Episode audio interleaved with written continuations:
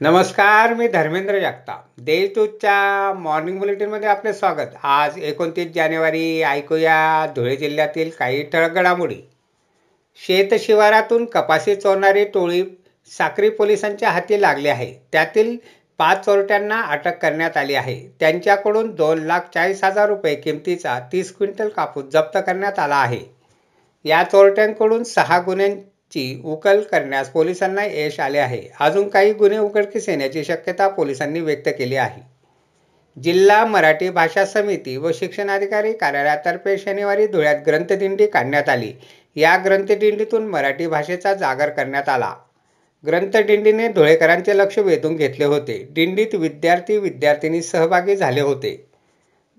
सत्तावीस लाख मालमत्ता कर थकीत असल्यामुळे महापालिकेच्या पथकाने मोबाईल टावर शुक्रवारी सील केला. या कारवाईमुळे मोबाईल सेवेवर परिणाम झाला होता. धुळ्यातील चितोर रोडवरील सिटी सर्वे क्रमांक पाचशे एकोणतीस ब मधील तुळसाबाईचा मळा परिसरातील नागरिकांना सिटी सर्वेचा उतारा मिळावा सातबारा उतार्यावर नाव लावावे या मागणीसाठी नागरिकांनी आत्मदान करण्याचा प्रयत्न केला. परंतु पोलिसांच्या सतर्कतेमुळे त्यांचा प्रयत्न फसला.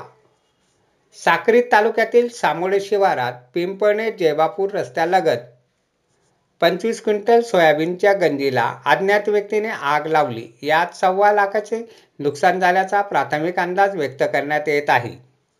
धुळे तालुक्यातील वार शिवारातील शेतात चिंचेच्या झाडाला दोरीच्या साह्याने गळपास घेऊन वृद्धाने आत्महत्या केली. हरी नामदेव माळी असे मैताचे नाव आहे. याबाबत पश्चिम देवपूर पोलीस ठाण्यात अकस्मात मृत्यूची नोंद करण्यात आली आहे. अशा आहेत आजच्या टळक घडामोडी. सविस्तर बातम्यांसाठी वाचत राहा देशदूत आणि ताज्या बातम्यांसाठी भेट द्या. W W W dot Deshdoot dot com या संकेतस्थळाला. धन्यवाद.